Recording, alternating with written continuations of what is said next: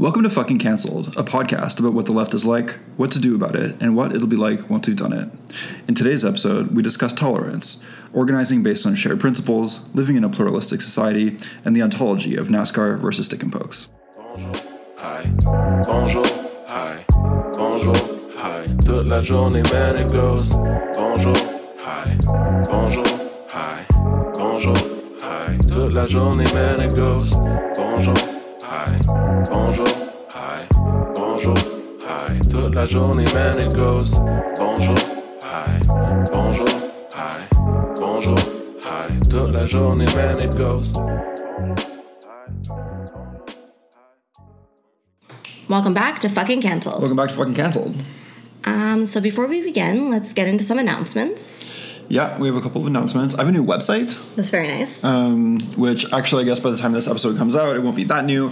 But um, yeah, I had so much drama with Substack. I was trying to be a Substacksman. Yeah. And it was not working because uh, of a lot of bullshit with Stripe, uh, the company that does credit card processing for them. So, anyways, I ended up just buying a domain and making my own website um, that you can support my work at. Um, or just uh, read my stuff. Some of it's behind a paywall, some of it's free. Um, but yeah, it's jaylesoleil.com Amazing. and uh, we'll put that in the show notes. And um, I wrote a new article recently and put it on my website, and also put it on the Patreon. So there's a new article up there.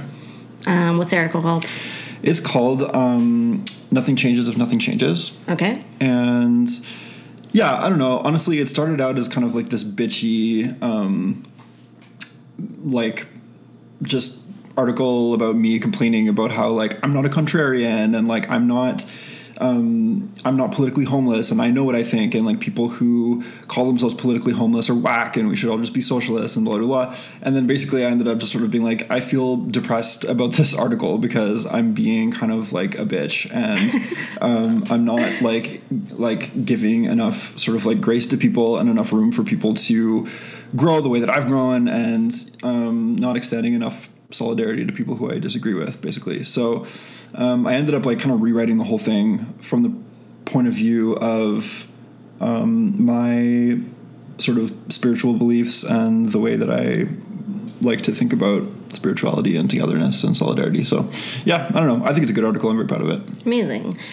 And as Jay mentioned, we do have a Patreon. Um, thank you to the patrons for supporting us. We really appreciate it.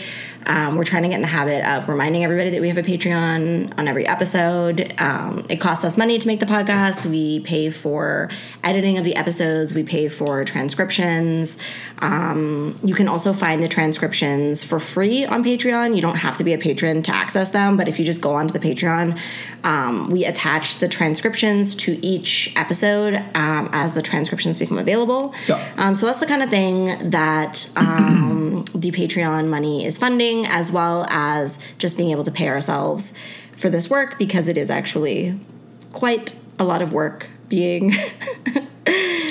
First of all, creating the content for the podcast, but also being the sort of like public face of um, the opposition to cancel culture. It's like a full time job, to be honest.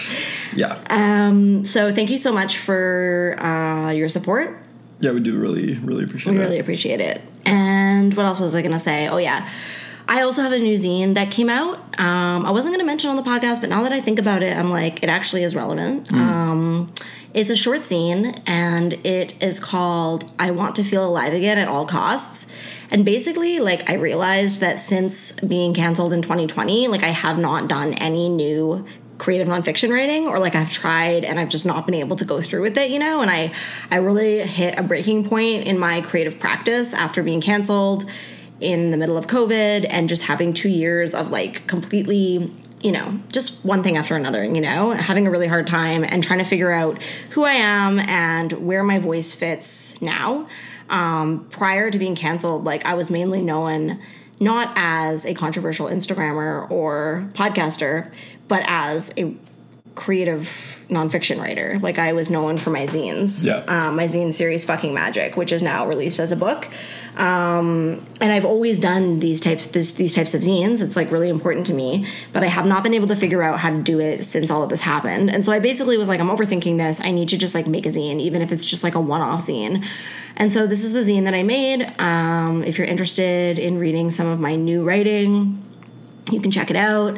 Um, and a lot of it is like content wise, kind of about the aftermath of cancellation and like trying to rebuild your life. And not just your life, but like your desire to, f- to live and to feel alive, you know, to have the spark come back after after all of this insanity. So Yeah. you can get that um, at clementinemorrigan.com. Um, and if you want to buy fucking canceled merch, such as a fucking canceled mug, which you can subtly serve your date Their morning coffee. their morning coffee in. you can get that at um, fuckingcancel.bigcartel.com as well as um, Jay zines and some of my zines and um, stickers and so on. Yeah. So I feel like those are announcements. also, our zine, um, refusing accountability. Yeah. Yeah. Which possibly we might be out of stock on right now, but We have a couple left, but we not, will. not too many. Yeah. Yeah. We'll restock soon. Yeah. Yeah, so I think that's about it for announcements. Um, today we are going to um, be talking about the value of tolerance, um, or the principle, I should say, of tolerance. And last time we did an episode about principles, um, we just kind of freestyled it, um, kind of as an experiment to see what it's like if we don't, you know, structure things too too much. Um, and it actually went really well, I think, and we got a lot of positive feedback from from that episode. So we decided to just kind of like do that again. So Yeah, we're probably going to do our principle episodes as freestyle episodes. Yeah. So buckle up Yeah. we have no idea what's going to happen. yeah, so we're pretty much just talking about tolerance today without too much of uh, too much of anything. But I did find a cool quote from Voltaire that I'm going to read right now because I liked it. Um, Voltaire said, What is tolerance? It is the consequence of humanity. We are all formed of frailty and error. Let us pardon reciprocally each other's folly. And I really liked that because it just speaks to um, like a concept that's very important in my kind of spiritual outlook, which is just that we are all very uh, fucked, and we all do very stupid bad things, and we all believe things that are wrong, and you know hold on to stupid ideas, and you know take actions that we disagree with later, and we all learn and we grow, and that is literally just part of the human condition. There's no one who is exempt from that, I think, um, and so to be like completely intolerant of other people's stupid idiotness is uh, a bit silly. Yeah. and counterproductive. And also you know doesn't leave room open to be compassionate to ourselves um, and is hypocritical and just like is not really in line with the way that the world actually functions you know?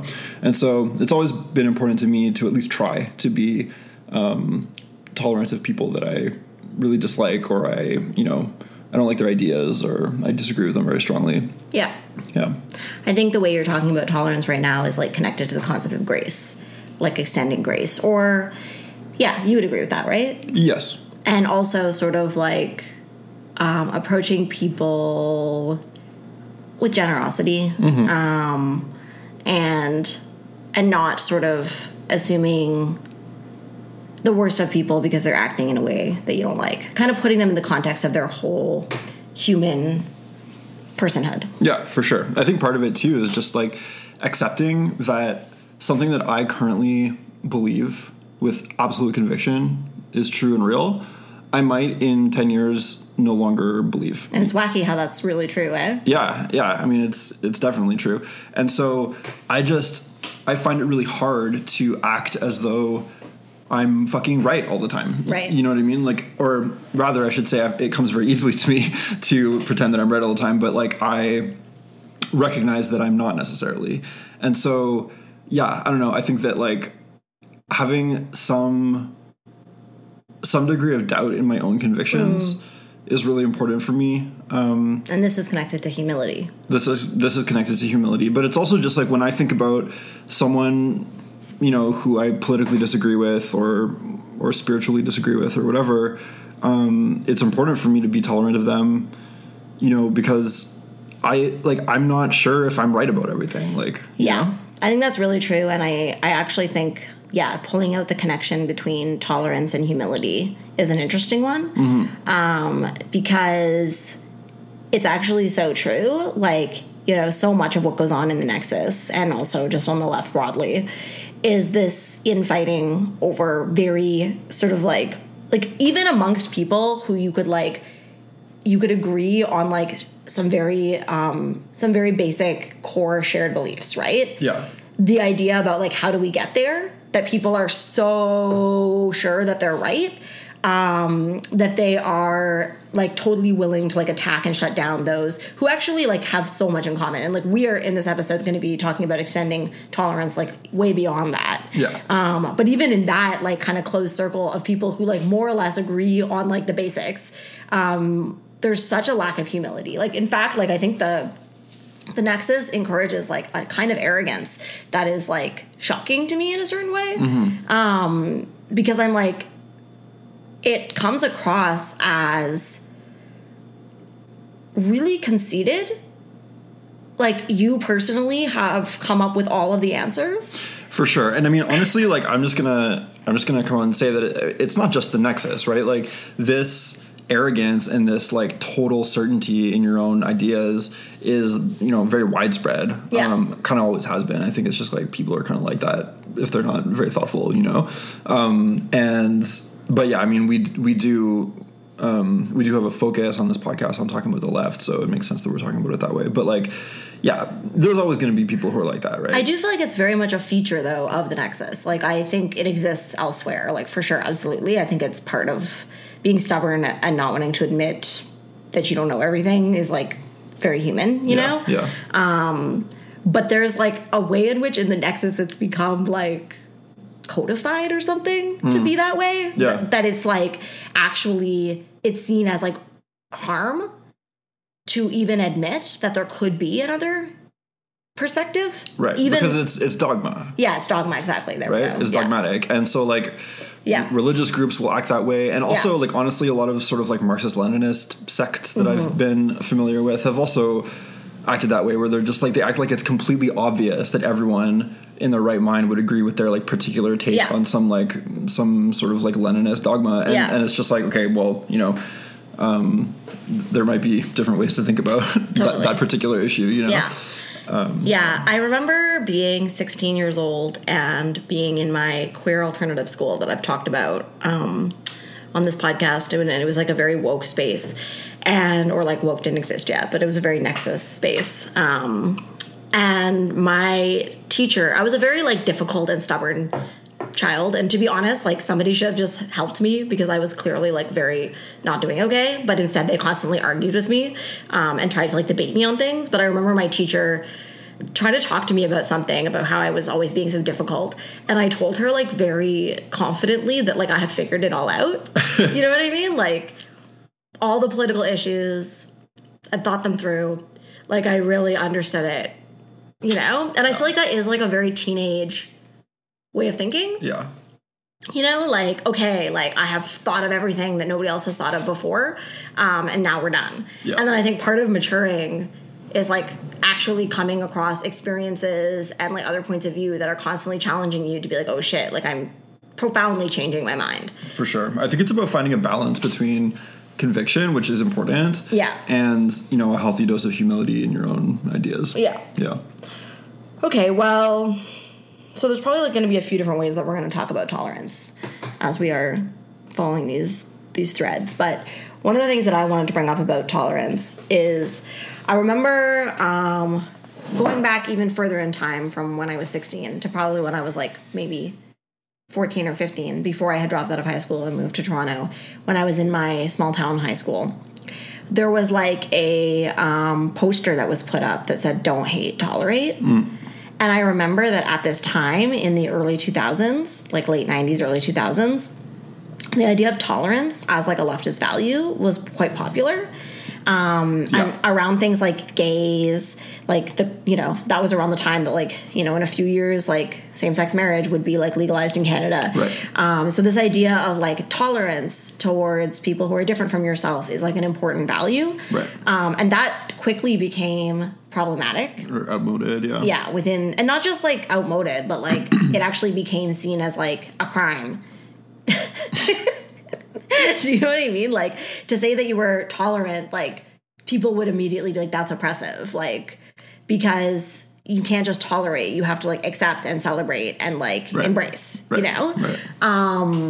And so, yeah, I've been thinking about that um, because, you know, as I studied all the Nexus rules and I kind of like immediately knew all the correct takes and like the right thing that I was supposed to say in response to everything through my Nexus training, sort of calling out the fact that tolerance is like not enough was like a basic, simple, easy point to get Right. you know um and i'm interested in revisiting that because i'm like for sure it's great if we could like accept and embrace um others but is that always possible um in all circumstances Obviously not. and if it isn't you know because i guess to me i'm i'm thinking you know if we are t- if we are living in a pluralistic society if we are living in a society that values difference that is not about like homogeneity and conformity but is instead about respect for difference and understanding that people are not the same as each other Yeah. um then this idea that we are all going to like openly and like 100% embrace the ideas, choices, lifestyles, actions, worldviews of others, Yeah. it seems like you can't have both, right? Yeah. You either have conformity or you have this kind of tension where like differences existing side by side um, and people aren't like 100% down with what other people are doing, but they're tolerating it. For sure. There's a lot of people that I'm not 100% down with. I have to say. Shocking. and yet I tolerate them. It reminds me of that meme that's like some it's like it's like a I think it's like a Muslim woman in like a hijab like sitting next to like a drag queen Oh, on, yeah. on, like the New York subway and it's like this is the future liberals what? Yeah. And it's like unironically like yes, you know? Yeah. Um, But uh yeah. I don't know. It, it it's it's true that it's really interesting how we went from understanding tolerance to be like an important sort of like civic virtue to basically being like it's like not like I don't know, it's not like edgy enough to tolerate or something. Yeah. Um, but I think that a big part of that is that we on the left were thinking of ourselves as the ones who needed to be tolerated. right. You know what I mean? And and so we're like, st- you can't just tolerate me. You have to love me and accept me. Yeah. And it's like, okay, fine. Totally. But it's like, what about us? Like, we also need to tolerate people. And it's like, I'm not going to celebrate and accept, or yeah, like celebrate and embrace like a you know like a TERF or like a Zionist or you know like a conservative or whatever you know or like even you know like a a very religious like immigrant or like whatever you know like th- their beliefs like of any of those groups like are not beliefs that I share. You know what I Right. mean? Um, and I shouldn't have to celebrate them. Like th- there's no reason for me to celebrate them, but there is reason for me to tolerate them because Yeah. we, I live in like a, a pluralistic society. It's multipoled and multipolar and like has these different groups in it. Yeah. And you know it it makes sense for us to um, think about tolerance as an important value if we want to live together in that society. Yeah, and I think that this comes back to the arrogance, right? Because it's like, of course, you know, I'm just like, how convenient for us, you know, to be like, we have positioned ourselves as sort of like the arbiter of what is correct, you know, and so you must tolerate us. But like for us to tolerate you would be violence, Right. right? Because you're oppressive and wrong, you know? It is quite convenient. um, it's it's quite convenient, right? Um, and so, yeah, like I think the Nexus at least has an approach that's actually like incredibly condemning of um, of difference that it doesn't like. You know, Yeah. it has very little tolerance for difference that it doesn't like. Um, and I'm also just like, you know, if you want to find common ground with people or you want to figure out like where you might be able to work together and to work towards solidarity approaching people with like condemnation and contempt is like a surefire way to fail at that you Yeah. know Yeah. people don't like that Yeah, for sure. You're, it's like we're like overshooting our shot, you know, like by demanding that people embrace. Yeah. Um, we are we're pushing them pretty hard, you know, Yeah. oftentimes, right? And actually, I think that way more people are open to the idea of tolerating yes um, than they are to the idea of embracing things that they fundamentally disagree with, right? Yeah. Um, and I actually think that, yeah, approaching people um, with the value of tolerance in mind rather than this sort of like this injunction to embrace things that they disagree with, like really opens the door to a lot more, well, to a lot more tolerance, right? Like it, it opens the door to having political alliances with people that normally we wouldn't be allied with. You know, Mm-hmm. um, it opens the door to actually getting to know people enough that they might start to dismantle some of you know some of their beliefs that might be a little bit regressive or bigoted or whatever. Mm-hmm. Um, yeah, I think it's an important an important tool Yeah, absolutely. you know um, it's like i think we've mentioned this on the pod before but i can't remember who it was but somebody pointed out that um, in terms of like trans issues and trans rights a, a way to talk about them to conservatives especially of conservatives with a more like libertarian ilk is to point out that it is everyone's right to express themselves like however Yeah. they see fit right Yeah. and that it's not the place of the state or anyone else to police that. It's, Yeah. it's a matter of self expression. And now a lot of people on the left would take issue with that, saying it's not just a matter of self expression. It's like a matter of like deep, like felt, like like selfhood, you Yeah. know, whatever. And it's like that's fine, and that may well be. But like if you're trying to get someone to agree with you or agree with your right to do what it is that you want to do, framing it in terms that they understand and that they value, Yeah. um, is like a really good way to do that. And a lot of people, most people, value the freedom of expression as an important and foundational value of like Western society. Yeah. Blah, blah, blah. You know, and so framing things that way is a good way to get them on board with with what it is that you want to do. And I think that it's a lot the same thing with with tolerance. You know, like a lot of people grew up thinking of tolerance like as like an important value, right? Yeah. Even people who are quite conservative and stuff. You know, Yeah. who might not even think of themselves as being like very tolerant people, but like a lot of people will be like and we even make fun of lines like this, but people will be like, "Well, as long as you don't like make me do anything, like I'm fine with whatever." You know what I mean? Yeah. And people are like, "I don't care if you're blue, purple, what." Right, you know? right, um, right. Like this kind of thing, and we like we like make fun of it, but actually, like there is there is something there that we can that we, that we can like hook into. You know, Yeah. there's something there that we can work with, which Totally. is which is that like if you really believe that you know other people's business is not your business, then that's something that we can definitely work with if we're trying to like work on this this pluralistic society together. Yeah. There's something that I want to express, but I'm like, I don't know if I can express it.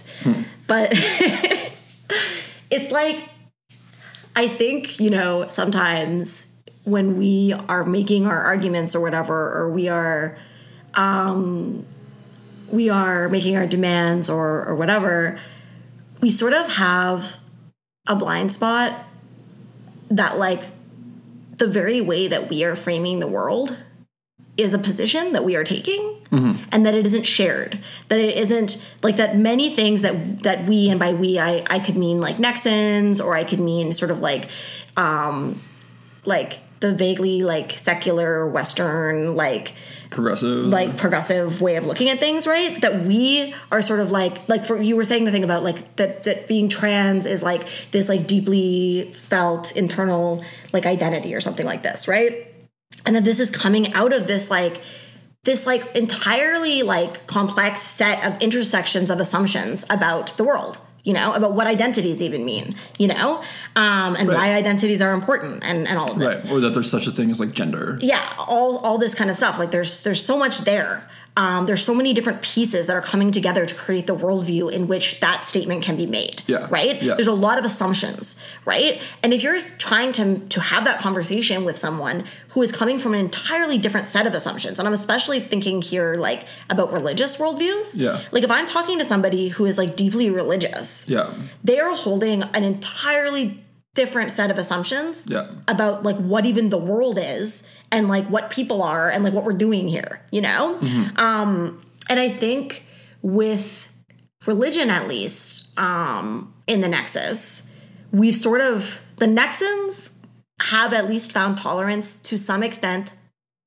in some contexts with the question of religion obviously not in all right. um, but I do think that because certain experiences of religion intersect with certain ex- other experiences that the Nexus values, such as um, being racialized, Right. um, they will therefore be tolerant of religious worldviews that in other contexts they're super not tolerant of. Right. So, like, for example, the Nexus will be quite tolerant of um, religious expression for Muslims, right. Because they are like Muslims are like a marginalized group in the context of the West, and Yeah. they want Oppressed, racialized. yeah, etc. Yeah. So they're like, you know, we need to be really accepting of this.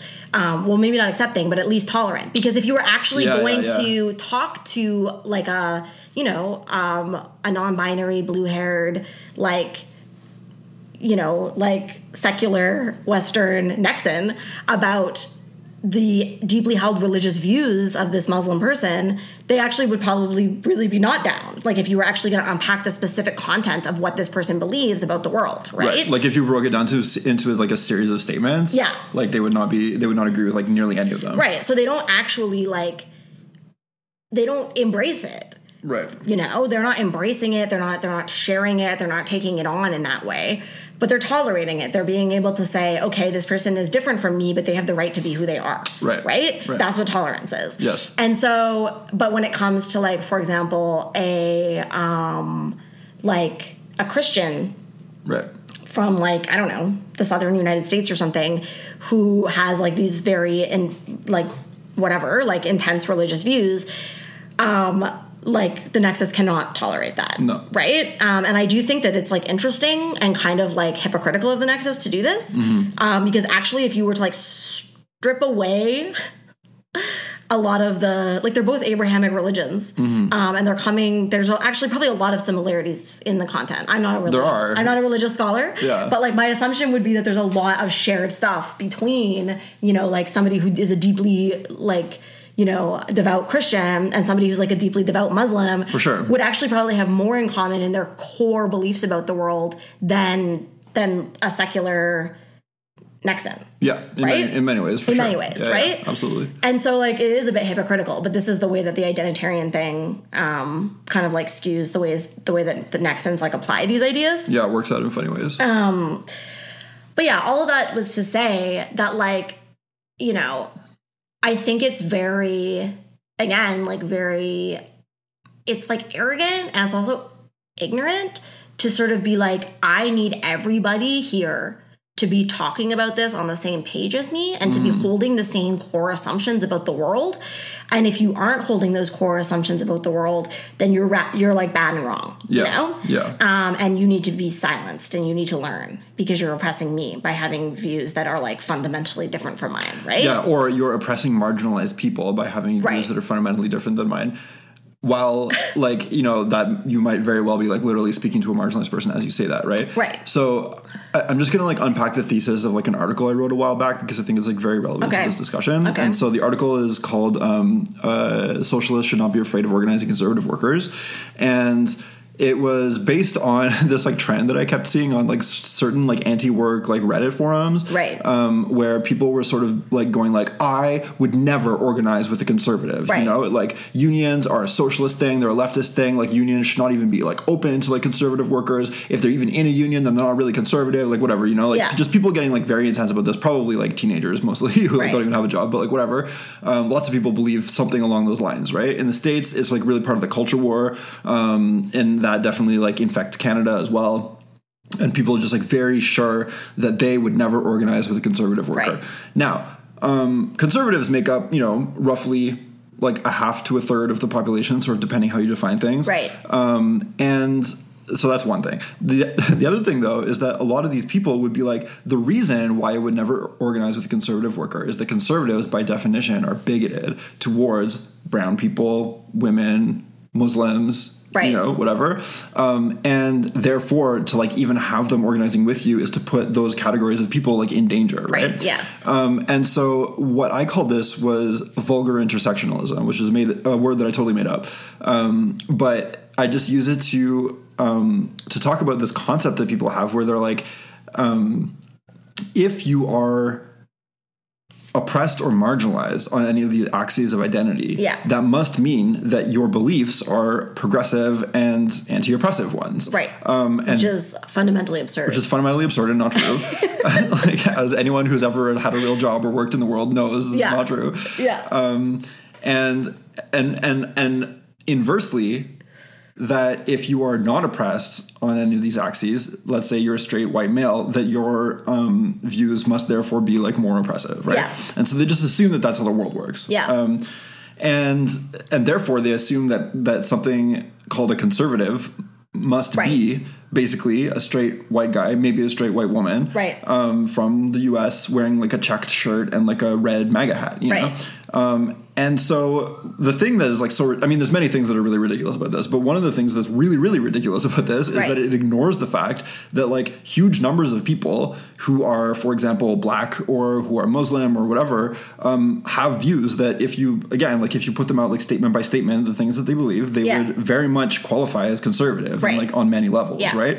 Um, and those people. Uh, need to be in unions and Yeah. they need to be like part of the socialist movement if we can bring them into the fucking socialist movement Yeah. like we absolutely should Yeah. you know um, and to pretend that con- that something called a conservative is only um, only like a, a white man or whatever like Yeah. is, is completely at odds with reality Yeah, absolutely. um, okay yeah that was definitely a bit of a tangent no, it's okay. It just I, we can keep going, but I'll. I just wanted to bring up Chris Smalls saying um, it's not a Democrat thing, it's not a Republican thing, it's a workers thing. Beautiful. Mm. Yeah. God, I love that guy. um, but yeah, like so, to sort of like just tie back to tolerance real quick, it's like um, if you do want to like if you truly believe that you want to you know stand up for like muslim immigrants let's Yeah. say like i hate to break it to you but again yeah like you're going to have to uh, learn to be tolerant Yeah. of people's beliefs you Yeah. know like otherwise you're going to be sort of like um, getting along for like five minutes until someone and you know I'm just using Muslim as an example, but there's lots of different like categories that this Yeah. could it could be someone's like he, like very deeply Catholic like Mexican grandma or something, Exactly. you know, Yeah. Um, and as soon as they're like, well, you know, like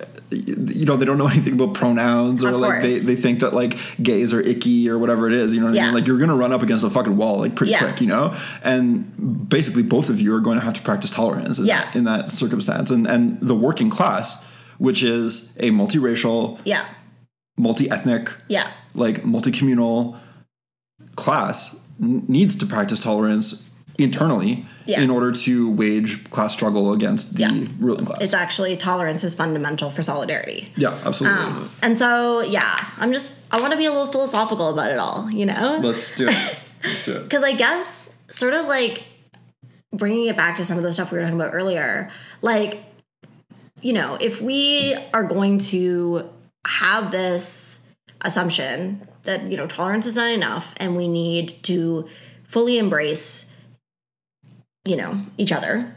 But we are admitting that that people who are making this argument are actually saying we want you to fully embrace me. right. Um, and we're not going to be fully embracing these other things but we don't have to because those other things are oppressive. And i personally just happen to be the arbiter of like you know what is and is not oppressive. Mm-hmm. Like all of that is also coming from this place of like wanting to reach a shared worldview. Hmm. And i'm just thinking about how first of all that seems impossible to actually get. How many people are on this planet? There's billions of them. Um, we're up to about like eight now. Okay. To get all of those people to like agree on like like philosophers have been out here arguing debating wondering thinking about so many things for so long right? Yeah, like yeah. we we have a lot of open questions about like for example the nature of existence um what the hell is going on right? Like there's a really really a lot of open questions. And like different people throughout history and and currently and throughout many different cultures and all throughout the world have been grappling with these questions and answering them differently Yeah. you know? We're all very confused. I'm confused and so it's like there's people have obviously been trying to figure out what's going on and they've been developing different ways of doing that. And those different ways of, of doing that have like deep lineages that have existed for you know in some cases thousands and thousands of years that people hold very deeply to their to their core sense of self and also their core sense of like being in the world right? And it's not to say that those things can't shift. Like obviously they can. Like people go through major changes in their life and sometimes they like reject belief systems or they um, alter belief systems that they once held as very important to them but again, I'm just sort of like, it seems like a major project, first of all, to get 8 billion people on the same page about the basic questions of reality. Like, first of all, you know, it doesn't seem like it's going to actually happen. So it seems like a waste of time. Um, and secondly, wouldn't that also flatten so much about what is beautiful about the world? The fact that we are not all the same, that we do not, we are not homogenous, one size fits all, that we are actually all thinking beings who are grappling with things and are coming up with different ways of understanding the world, mm-hmm. right? And so basically, like, I guess I'm, I'm going to bring this back in a controversial way to the to the trans stuff that you were that you were mentioning before. I love controversy. Okay. So basically, the way that I think about tolerance with regard to religion, right, is that I'm like, I definitely do not believe in the things that people of like Abrahamic religions believe for the most part. Like, Yeah. there's a lot of what their worldview is that I don't agree with. Yeah. And in fact, some uh, some of the ways that um, that those worldviews get expressed or carried out, I might actually have some problems with, Mm-hmm. right? Um, but I certainly on like a on an ontological level, can I say that? Okay, you can. you can say that. I don't agree. You know what I mean? Like I don't agree that like that the world was sort of like thought into existence by like this guy and like and that like, you know, all of that. Yeah. And that's like a shared thing, right? Of the Abrahamic religions, this sort of God up in the sky kind of idea. And so I don't agree with that. It just doesn't seem true to me. I don't agree with it. That's fine. And I I cannot agree with that and also at the same time simultaneously be very respectful to people who hold that as a very important truth to them, of which there are many, you know? And I can um, allow those people to live in the world as if that is true, Yeah. because for them it is true. Yeah. Um, and I can I can say I don't agree with it, but but I I see that you do, and it's fine. It doesn't prevent me from being in a respectful sort of dialogue about that, right? Yeah. And so like my like controversial hot take about trans stuff is that okay, even within trans discourse inside the Nexus, mm-hmm. there is internal debate. Oh, a lot. There's a lot of internal debate about what even it means to be trans. Yeah. What is what does it mean? Like, you know, is it just the existence of dysphoria? You know, like there's like all of the debate around people who are called like trans medicalists versus people who have like a more broader understanding of what it means to be trans. Yeah. There's like all sorts of internal debate happening in Yeah. there. You know? And so it's almost like people don't agree. Wow. It's almost as if there is a there are some fundamental disagreements Ontological ones, even. about what it means to be trans. Yeah. Um, even amongst trans people themselves, and even within, um, uh, even within the left, and even within like progressive spaces that fundamentally are extremely pro trans rights. Yeah. Right. That Yeah. there's very big disagreements about what it means to be trans. Um, and so if you step outside of that, obviously people who are not inside that world, who are not trans, or who you know don't really know any trans people or who are coming from like totally different worldviews mm-hmm. with different understandings of gender, mm-hmm. like they probably also do not, we're not on the same page, right? We are not on the same page. And so I think, and I think that this is like, this is my controversial take, but I think that the question is not, you know, are we all going to get on the same page? Are we all going to understand what it means to be trans in the exact same way? And that anything else is just violence. But it's like, can we treat human beings with respect and dignity and allow for them to have autonomy, even if we don't agree with them about the way that they see themselves in the world? right. right? Right. And so like this is like and I, I honestly think that in the Nexus, I think that like a lot of a lot of people just, if they were listening, would have like a really emotional reaction to what I just said because it's seen as like very oppressive. If somebody, for example, is like, I don't see, for example, like I don't believe that non-binary genders exist Right. or I don't actually think that it is possible to transition. I think that the biological sex is real sex or whatever. Right, Right. right, yeah. Like these things are seen as deeply, deeply, deeply offensive and transphobic. Yeah. And to me, I'm just sort of like, why does it matter what some random person thinks on an ontological level?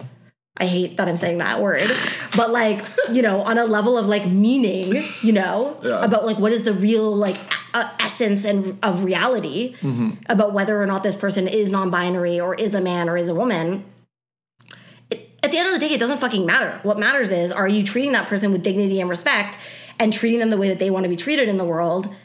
Or are you being fucking disrespectful and dehumanizing them? Yeah, and I feel like I mean this is something that we run up against a lot on the left because we've been I'll put it this way we've been out of power and far from power for so long um, that we like really don't think about things in terms of policy very Yeah. often. Um, we think about things in terms of like I guess like winning arguments on the internet, Right. Yes, yes. You know, um, and whatever like winning arguments on the internet. I don't care about that. I Yeah. mean, like you, know, it's it doesn't change much about the world. Um, maybe you could say that it influences culture on some level. Yeah. You know, probably does a little bit, bit by bit. But um, in terms of policy, there's where you start running into issues like what you were just talking about. Because it's like if we want to, let's say, like give trans people a good and dignified life. Mm-hmm. Uh, does it matter what people think about their gender? Yeah. You know, like, does it have to matter? I'll put it that way. You know, like, is it possible to give trans people a good and dignified life uh, while still having millions of people who don't agree on a fundamental level with like their the, the self perceptions of these people? Right. And I think that it probably is. I think that it totally is. you know, and for the same reason that it's it, that it's possible to give you know Christians a good and Yeah. meaningful life without agreeing with their Abrahamic worldview and what they think about their Exactly. genders and whatever. You know? Yeah, and there's one other thing I want to say about this. And it's like, I don't know. Okay, I'm just going to say it. Like, if you talk to cis people, all right, which I'm sure you do I have. from time to time, Yeah. cis people also don't agree necessarily about their genders. No. Because there are some cis people who are like, you know, for example, being a man or being a woman is like a deep ontological fact of my life. Like, I, de- I definitely am, and that this is very true for me, Mm-hmm. right? And it's like it's felt. It's like maybe they they they conceptualize it as like a spirit or a soul or something like that, right? Yeah, Earth goddess like stuff and like Yeah, but not even just that. Like, like not even like what is attached to it, but just that like if they were to like take their soul out of their body, their soul would be a woman. right. Does that make sense? Right. Like there are people who feel that way about their feel gender. that way, yeah. Like that that they are in essence a man or a woman, right? Mm-hmm. And I would say that there are trans people who feel that way. Right. And there are cis people who feel that way. right. And I would say that there are trans people who do not feel that way. And there are cis people who do not feel that way. Right. Like there are some cis people who are just like it's just like a wacky bunch of stuff that's going on. You know? like do you know what I mean? Yeah, yeah, yeah. And I think that that's true for cis people and for trans people. So I also think sometimes when we get caught up in these really intense, sort of like limiting definitions about what it means to be trans, that like trans is only this, all trans people feel this way, and it's like very important that everybody else feel this way too, otherwise you're being transphobic. Right. I think it just like actually flattens the like the robust differences that exist among human beings about the way that we relate to really loaded and complex like categories like gender you know? And i think that that diversity of of thought about it and experience about it is not just it's it's not just that i'm saying that it's only trans people who might you know have different ideas about whether or not gender is like innate for them or really really important or like essential but that in fact cis people feel that way too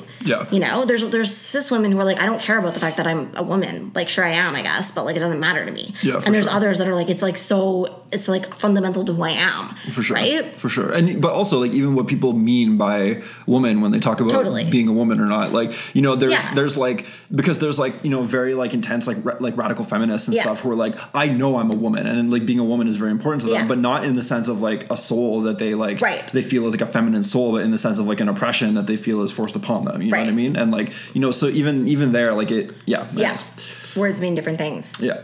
yeah Yeah. Um, so, yes so it is important to tolerate. I'm looking and to see if I have any other notes written down about this. Um, I guess we didn't talk about tolerance in the context of uh, the 12 steps, okay which is like an interesting thing to talk about too.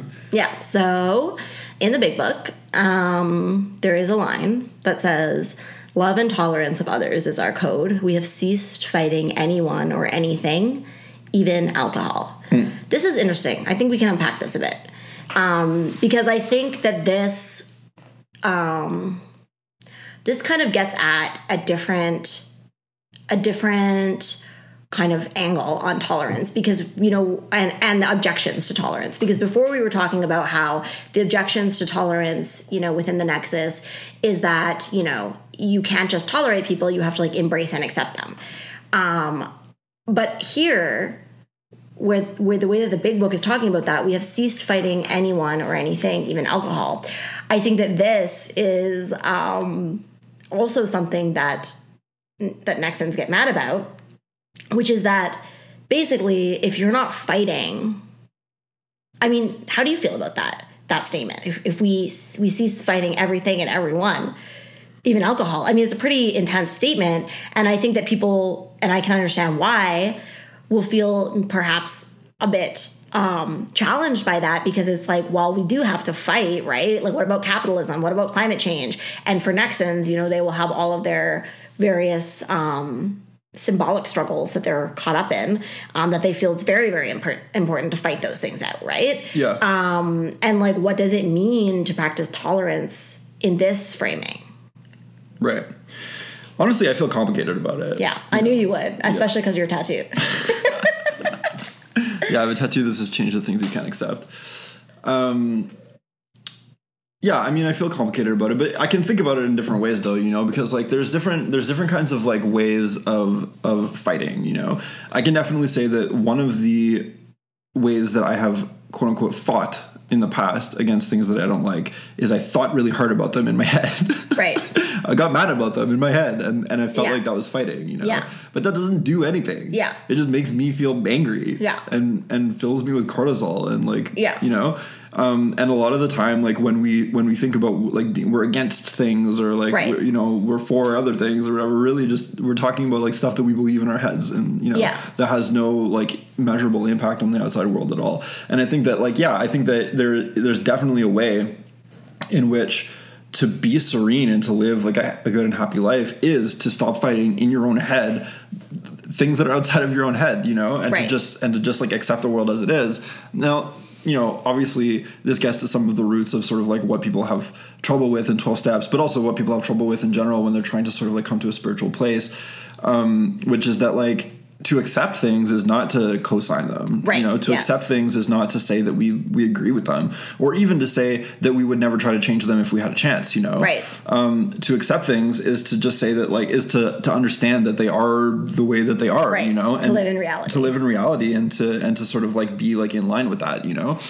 um and i think that like actually it's interesting because we were talking earlier about like um the the injunction to sort of embrace uh, everybody and and whatever as opposed to tolerance. But this is interesting because I think in AA it's almost the opposite in an interesting way, where in AA tolerance is kind of about or twelve steps I should say tolerance is kind of about loving people that you don't like, Right. you know, and and so it's about embracing people. But not necessarily liking them, you know. Right. Uh, so it kind of turns it on its head in an interesting way Yeah. um, and it says that like I can love, embrace, and like and and really care for um, people and even like things and institutions that I want to change. You Right. know, um, or with the institutions, it's a bit different. But it, yeah, I don't know.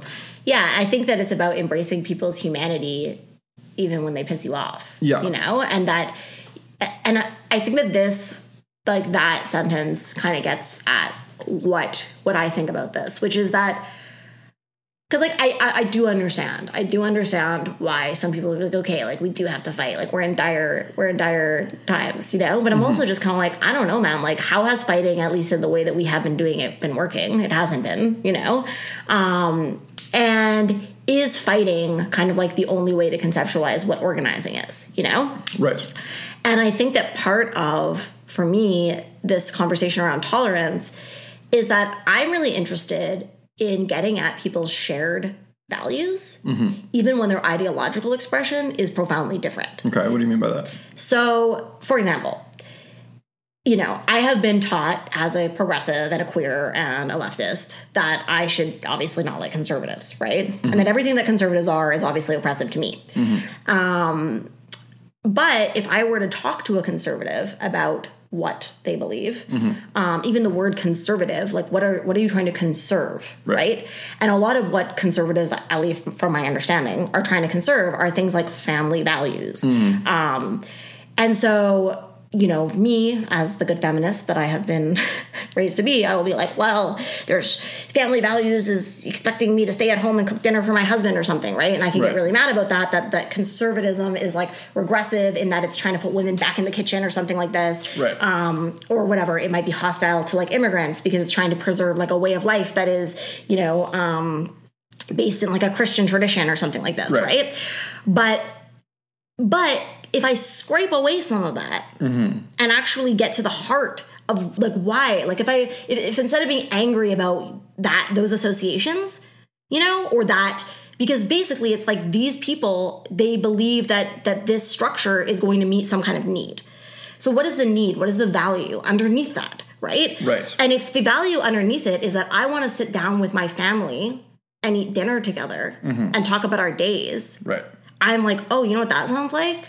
It sounds like not being alienated as fuck. Yeah. And and eating takeout while I scroll on my phone. Yeah. Which to me, I'm like, that is actually a value that I can get down with. It's Yeah. like that is an unalienated way of being Right. in which you have real relationships, you eat real food, Right. you sit together, Right, you talk. Yeah. Right. And so People trying to preserve unalienated ways of living. yeah, and so I'm like, if that is a core fundamental sort of value to a lot of conservatives, if that's. Mm-hmm. what they mean when they're saying they're trying to conserve something, then I'm like, whoa, actually, maybe we share a lot of values. Right. All of a sudden, there's room for for conversation. Right, and and maybe to them, like I think there would have to be some some shifting on both sides, you know, for us to be able to, and definitely some tolerance on both sides because we're not going to totally agree. Yeah. you know, but perhaps to them, you know, in the same way that I get real uptight and feel my like my hair stand on end because I'm like, oh, this means me me going back in the kitchen. You know, to them, they might be like blue hair and a septum piercing. You know, means that. I'm not allowed to have these family dinners, or like you guys are trying to destroy the family. Yeah. You know? Yeah. And so I'm like, no, I'm not actually trying to destroy the family. Um, I'm not. There might be some people out here who are. I'm not sure, but I'm personally not. And so I actually would like more family. I'm feeling very alienated out here. you know what I mean? Yeah. I'm feeling very alienated out here. Yeah. And so I'm like, you know, does you know, could there be a way of talking to conservatives in which they didn't have to see our freaky uh, options, you know, Yeah. um, as an affront to those values, and that Right. maybe there could be some common ground there if they didn't see those as like a symbol of like the destruction of the things that they care about, right? Right. If we if we approached with like curiosity and and like a shared value about that, and we were really transparent about that, then there might be more common ground, right? Yeah. And so I think that for me, very, very often, I think that we get so attached to associations and labels, you know, mm-hmm. um, and like sort of like the frills on top, mm-hmm. some of which is projection, some of which is real, mm-hmm. that we don't actually get to the heart of like our shared humanity, which, you know, as much as I'm saying on the one hand that the idea of flattening meaning making in a universal way so that we all agree on the big questions about why and how and what and what to believe like that's not realistic and that's not going to happen and it's not desirable in my opinion Right. but on the other hand the things that humans want and need on a basic level are actually pretty simple and pretty universal Yeah. you know the the meaning that we make out of them and the giant stories that we tell is really complex but actually we have so much shared common ground in terms of our basic hum- humanity right Yeah, yeah. And I think that it's okay to say that we that we can we can build some kind of like shared consensual reality together. You Yeah. know? Like where we we definitely don't all have to agree on on everything, even some very important things. But like I do think that we can get people on board with with some some beliefs and some sort of like understandings about society and about the world that can bring us together enough to like start building uh, something something a bit better than this. Yeah, but it's gonna have to it's gonna have to be sort of like what's the bare minimum agreement that we can work with. Yeah. You know, because I actually think people's people really don't agree like on the most fundamental questions about like, for example, what it means to be alive, to have a consciousness, to to you know, how the world got here, etc. Yeah. Um it's true. And I don't really need people to agree on those things if we can agree on, you know, what is relevant for us to be able to work together in a way that is respectful and that is like allowing everyone um the space to be who they are. Yeah, and okay, I'm going to go on a bit of a tangent with Okay, go on a tangent. Yeah. I think that one of the things that drives both conservatism and um, like right wing extremism, as well as like a lot of left wing thought, is this realization, whether it's conscious or not, that late capitalist neo, neoliberalism um, has no values. It has like no no important shared values. You know. Um, and even the kind of like modernist values of like earlier like classical liberalism um, have kind of been stripped away at this point, and we're just floating. Capitalist realism. Yeah, we're just floating. Like basically nothing matters. Um, the only consensual, and when I say consensual, I mean like we all kind of Like agree, shared. like shared values that we have are they kind of revolve around like property relations and like you know the the right to profit off of the labor of other people or the right to I guess get paid if you work. You know. Yeah. And these are the kinds of things that we agree on, or like the right to express yourself in terms of like these kind of consumer categories. Yeah. The stuff that you buy, the music that you listen to, whatever. Like, Yeah. or these kind of like online personas, whatever. All of it's mediated through the market. All of it's mediated through money. All of it is controlled by capitalists. Um, none of it speaks to like deep spiritual meaning Yeah. even remotely. Um, and in fact, like spirituality is one of the one of the last things that to be like fully commodified, but it's like getting there. Yeah. You know, um, everything is commodified, so we're just floating in this commodified void um, without any values whatsoever.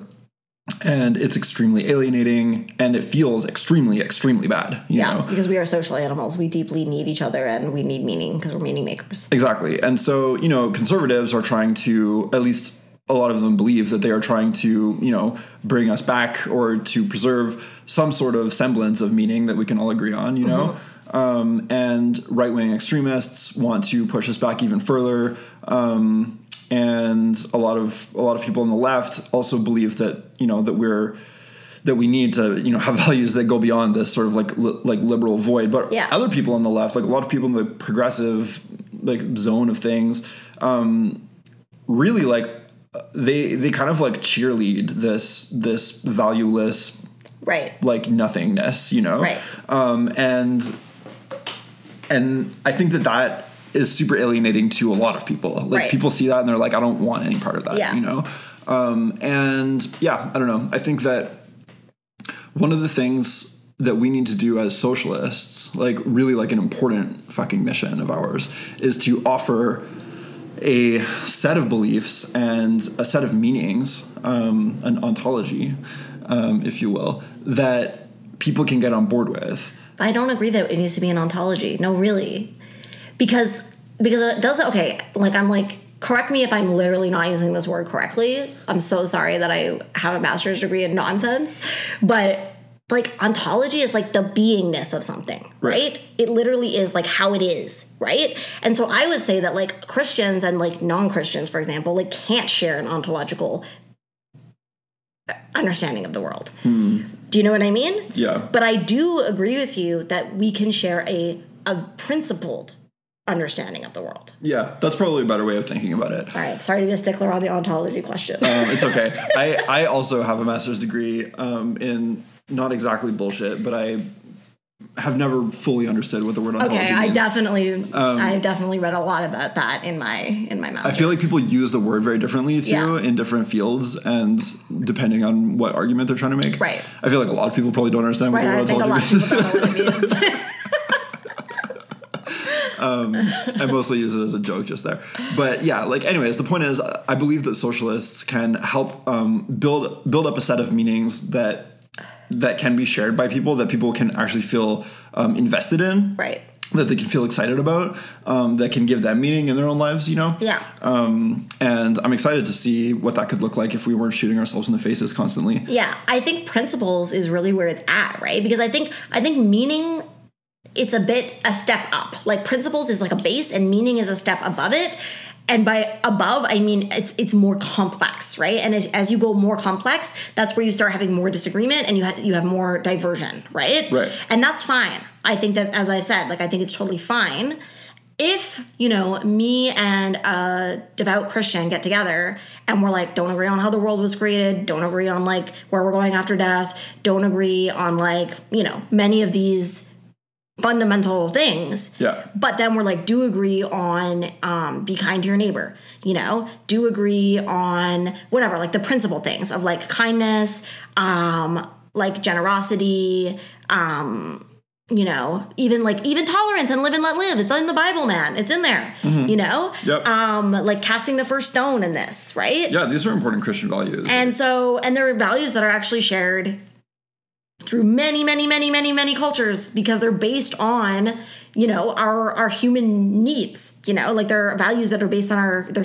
their socialist values. You know, they're values that have to do with recognizing the humanity of others, treating others the way that you would like to be treated, mm-hmm. being kind, being considerate, mm-hmm. being thoughtful, mm-hmm. and like these are the kinds of values, principles that I would like to see us all championing. Championing is that a word? Championing. yeah, championing Yeah. Um, this is what I would like to see us um, trying to find common ground on. And so much of the other stuff, even big things, I'm like, I think we can.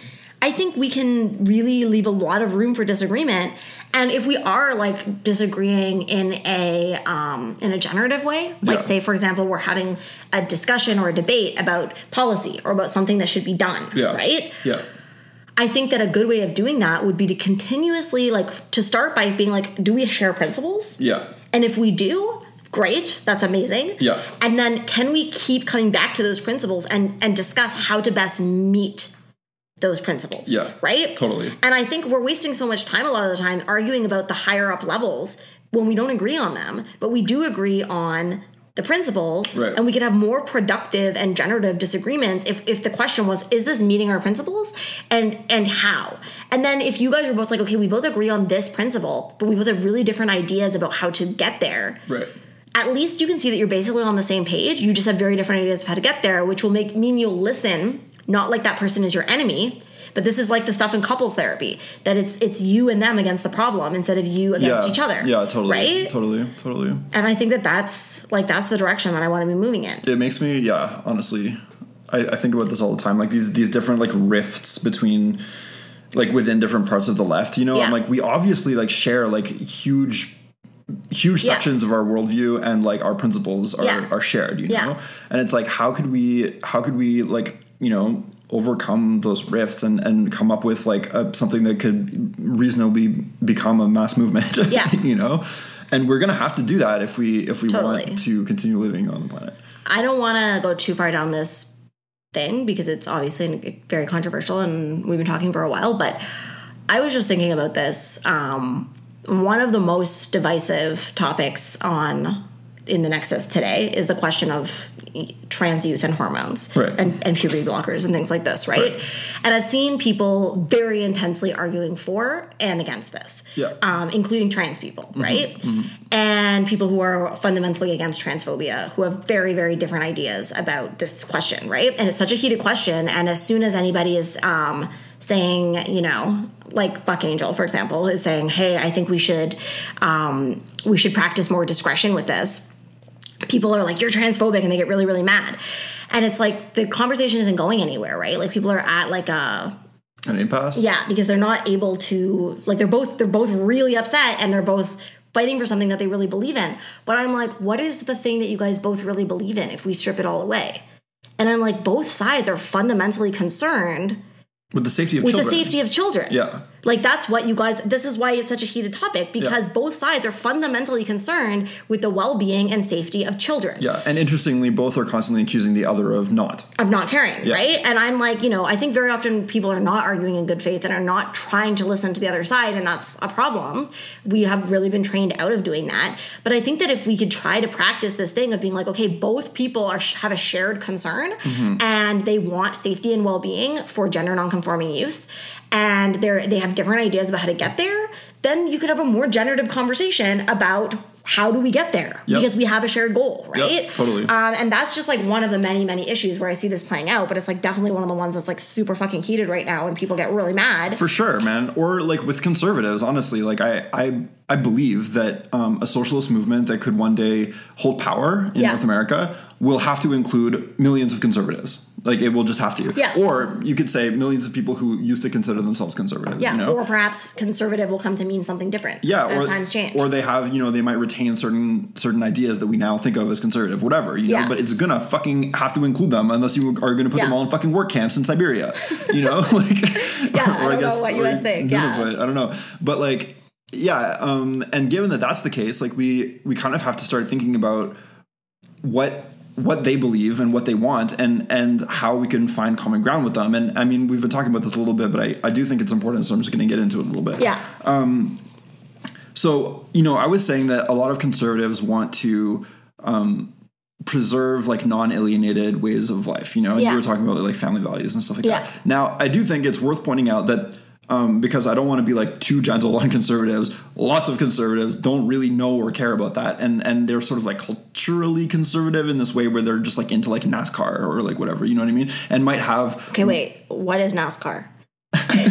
NASCAR is like like racing, like racing Okay, cars. you speeding know? cars. Yeah, yeah, cars Okay. going faster Okay. a circle. Okay. Yeah, people are really into that. Okay. Yeah, um, you know they're into like NASCAR and like country music or whatever. You know what I mean? It's like an aesthetic. It's just part of the For sure, culture war, okay. right? It's the it's the Pepsi side of the culture war or the Coke side of the culture Okay, war. okay. Whatever. Um, and you know, whatever. Like, so a lot of conservatives don't have very like deeply held beliefs about like real like family values or whatever. but you some know? do, right? But some do, right? Yeah. Uh, Okay, so I'm just saying that some don't, some Yeah. do. And just like on the other side of, of the culture war, like some people do have like very, I, I, I earlier was like a lot of progressives have no values and don't care about anything, Right. but lots of them clearly do, you know? Right, yeah. Um, but the point is that a lot of people like really do have have deep values around like for example family let's say family Yeah. Community Yeah. community is a good one a lot of people can get behind it it's a very vague word but like a lot of people really do care about community because they feel very fucking lonely and Yeah. alienated Yeah. right and so i think that as socialists like something that we can say to let's say conservatives who are very concerned with community Yeah. is to be like isn't it interesting that the parties that you vote for, Yeah. you know, um, whether it's the Conservative Party or the Republican Party, whatever, um, are consistently destroying all the means by which communities exist. You know, like for like you know shared institutions that hold communities together that aren't just like mega churches. Yeah. Um, are always getting cut by these Totally. conservative parties, you know? Um, isn't it interesting that like things like after school programs Yeah. and stuff like that that would be, you know, very good for children who are part of your family Yeah. um, are also always getting cut by these conservative ruling Yeah. parties. Yeah. Like, what if we had programs that helped to knit communities together Totally. in much more profound ways so that Yeah. we were all like really like living more more interconnectedly um, and and had access to you, know like if our children were were given access to a lot more ways to grow up like to be happy and healthy and all this like you know th- there's there's ways i think that you could really like sell this and sure, pitch this to could. conservatives that would make them feel like oh like maybe there's something i'm missing here maybe i've been getting fucked over Exactly. by both of these parties Exactly, you know? and that's why I think like Chris Smalls is like you know it's it's not a, a Democrat thing, it's not a Republican thing, it's a workers thing. Like I think mm-hmm. that that stance is like hundred percent how you fucking organize workers. Yeah. And if you want to get if you want to get people on board with like solidarity of the working class, like you you show them how socialist policies are in everybody's best interest and the ways in which it can align with their fundamental principles and values. Yeah, totally.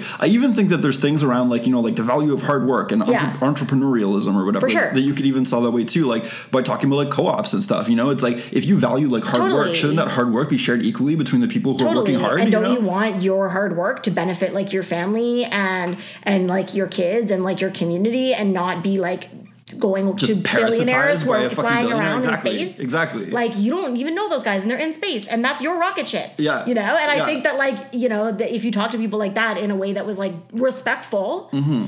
um, can I say something about NASCAR? Because I just learned what it is. yes. So all right, so speeding cars. And It's well racing cars. yeah. Okay, so again, I think that everything we're just saying is true in terms of like, you know, the principles and the values and the and the meaning, but also for things that people like to do for fun, you know? Yeah. Which I'm assuming NASCAR is one of those things. Yeah. That I also think that we can actually look into those things and first of all not be judgmental because I think that being like judgmental on like an aesthetic level is a surefire way to like create enemies where you could have comrades, right? Mm-hmm, mm-hmm, mm-hmm. It's like I don't fucking care what a person's aesthetic is and if it makes no sense to me at all or I never even heard of it, like that doesn't mean anything, you know? It could be totally cool to them. But also, I'm like there can be I think it's worth investigating what's going on with NASCAR. Like, like what is NASCAR fulfilling for people? You know, what is it fulfilling for people? Um, and like, what is going on? And probably it's fun. I'm assuming. You know, I mean, yeah, you get to watch like some crazy. You get to go to an event first of all, Right. and be with other people, Totally. and you observe something, and it's like this crazy kind of thing that you get to watch. You know, Totally. people have been doing that since we knew how to build fucking arenas. Of course. you know, um, it's entertainment. I mean, my hot take on this is that like sports should be fucking nationalized. Right. Um, I, I definitely think that we should still have sports in in the the future socialist world, Right. and we can have hockey. Yeah, people you like to have fun. Um, and you could, should be able to go watch the hockey game. Yeah. I just don't think that it should billionaires should own the fucking teams. you It's know? just like to me, it's like obviously I didn't know what NASCAR was. I've heard of it, but like it's like I just think that as in our little Nexus bubble, you know, I think that we can be so condemning and judgmental of sort of like cultural and social norms of people outside of our bubble. Yeah. And I think that we also need to understand how strange the things that we do seem to other people. For example, stick and pokes. Like I feel like stick and pokes is like equivalent to NASCAR. It's like it's like what the hell are we doing, right? It's like totally normal in our subculture for us to just constantly like people who have no t- skill or background in tattooing to just like stab each other with needles and ink and give give each other like vaguely really bad tattoos. Yeah. And we all love that, you know? True, we do. And so and that's fine, you know? By the way, I started doing stick and pokes. um, for real though. So Yeah, if Jay- anybody uh, if anybody needs tattoo, you can come. Yeah. Uh, come to me. Yeah, Jay's really actually quite good for a beginner. Thank you. Move into it. Yeah. Um. Anyway, that was a tangent, but I just think that, yeah, I think that like part of tolerance is also curiosity, right? Yeah. Um. And and being able to be like, wow, that's something that is like really different from me, and it's something that you know maybe I disagree with, maybe I don't totally understand, but instead of approaching it with condemnation and just like fuck you, being like, what is going on for these people? How is this functioning? And the the assumption, if you start with the assumption that this human being, by virtue of being a human being, fundamentally has more in common with me than not, Yeah. because we are humans, then it starts to open up the question of like, okay, so this human being is like different from me in so many ways, but they're so fundamentally the same as me that like, what are these different ways that they are like? How, what does that mean for them? Like, what is that fulfilling for them? Yeah. And what is fulfilling in them is something that also exists in you because you're both humans. So like it's fulfilling something in them that exists in you that you're fulfilling in a different way. Yeah. Right? And so if you can approach it like that, it's like, okay, things start to become less alien and actually can become more um, approachable and you can actually start to be curious. Um, yeah, and I think also like you know, understanding that just like how we as like nexons or progressives or like whatever can be like hostile to, you know, cultural things that we find weird or that we think represent conservatism, right? Yeah. The, and like people are like afraid of things that are, that are different and that they think have like symbolically like the thing symbolically represents something that is against you, right? Yeah. And so people on the other side of the aisle feel the same way about us. They're frightened. They don't understand what the hell's going on with the stick and pokes, you know? It's true. They don't. it's true. and so we can offer grace to that too and i think like um you know there's there's like a um there's an idea that comes out of like couples therapy um that i think is relevant to the culture war um which is basically like you know when you realize that you're caught up in a dysfunctional cycle in your relationship you know you can sort of be like, okay, I've figured it out. I understand that we're caught up in a dysfunctional cycle and neither of us are seeing each other. And you can sort of like tell the other side and be like, I'm hoping that you will change. And then once you've changed, then things will be better, you know? And like, I'll change too, but we both have to change and you have to start now because I've realized that this is, this is happening. Like the, like the other person in the relationship is like, okay, like I have no idea what you're talking about. I might not be there. Like, I don't necessarily trust you because like we've been caught in this conflict. Like, Right. you know, like, are, is this in good faith? Is this another attempt at trying to control me? I still feel threatened. Like, there's a lot Right. of that kind of stuff, right? Right. So in couples therapy, what they suggest is that if you've noticed that how your behavior is contributing to a negative cycle, that you start by changing your behavior. Right. Right?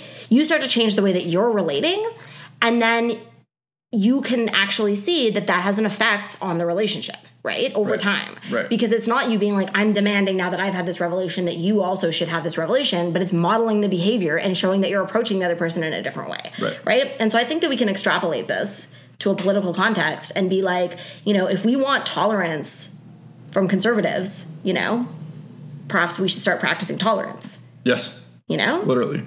Yeah. Yeah. Yeah, man. So do you have anything else to say on tolerance? Just that we need to tolerate NASCAR.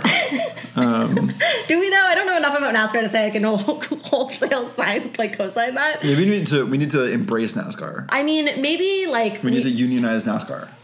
I'm just wondering about the environmental impact of NASCAR, but Oh, NASCAR should all be made electric. possibly, yeah. Electric NASCAR. To be honest, I can't speak on it. I don't know enough about it. I do have concerns, but I- I'm keeping an open mind. You know? yeah. Yeah. All right. Well, I think that's most of the. It's, it's probably a good place to end it. Yeah, totally. Yeah. So, Thanks for listening to our ranting about tolerance. yeah, I hope that you guys enjoyed it. Um, check out the Patreon, patreon.com slash fucking canceled. Get your fucking canceled merch at fuckingcanceled.bigcartel.com. Yeah. And we'll see you guys next time. See you next time.